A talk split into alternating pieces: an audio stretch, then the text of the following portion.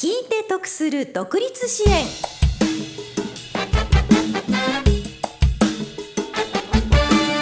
こんにちは亀井さゆりです。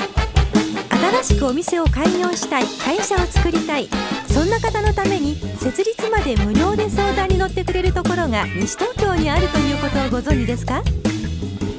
この番組では西東京商工会創業支援センターが行っているお店の開業や会社の創業などを支援する事業についてご紹介しています。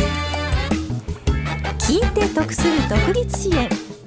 この番組は西東京商工会創業支援センターの提供でお送りします。これから商売を始めようと思っているあなた。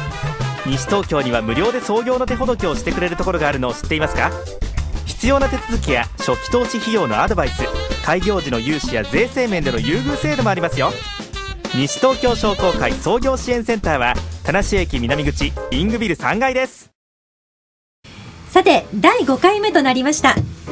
今日も西東京商工会創業支援センターの相談員で中小企業診断士の木村信彦さんと佐藤康久さんにお越しいただきました。木村さん佐藤さんよろしくお願いします。よろしくお願いしますさて今回は具体的に開業しようと思われている方がどんな相談をされているのかを教えていただこうと思います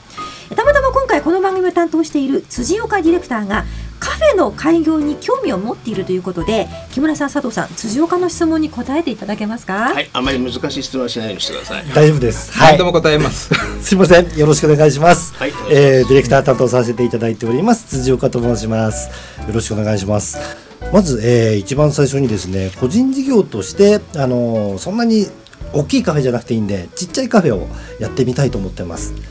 そういった場合、まず何からやっていけばいいですかね？うんそうですね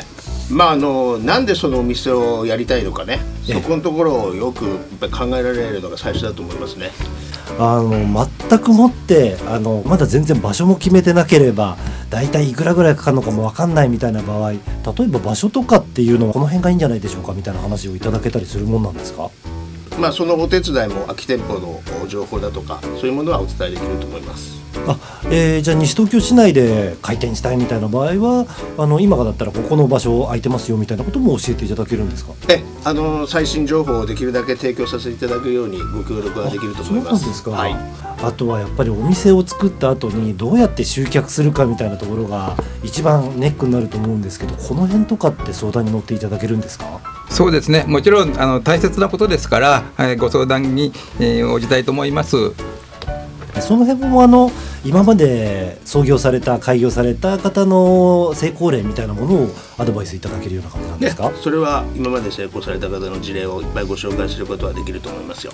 例えばじゃあその後、えー経営していって経理とか税務とかその辺どうしたらいいんでしょうみたいなことを開業後に相談することも可能だったりするんですか？そうですね。えー大丈夫です。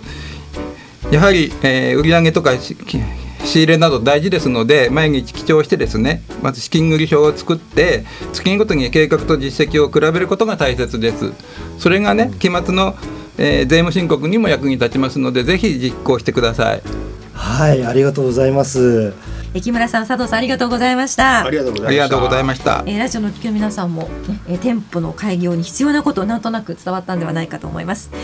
えー今日もまたお時間が来てしまいました。今日は西東京商工会創業支援センターの相談員で中小企業診断士の木村信彦さんと佐藤康久さんにお越しいただきました。ありがとうございました。あありがとうございました。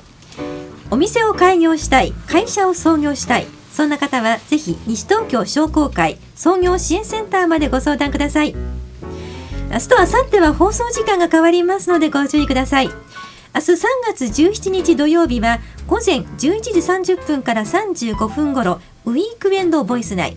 明日は午前11時30分から35分頃ウィークエンドボイス内あさって3月18日日曜日は午前10時30分から35分まで。あさって日曜日は午前10時30分から35分までの放送となりますのでご注意ください。聞いて得する独立支援。この番組は西東京商工会創業支援センターの提供でお送りしました。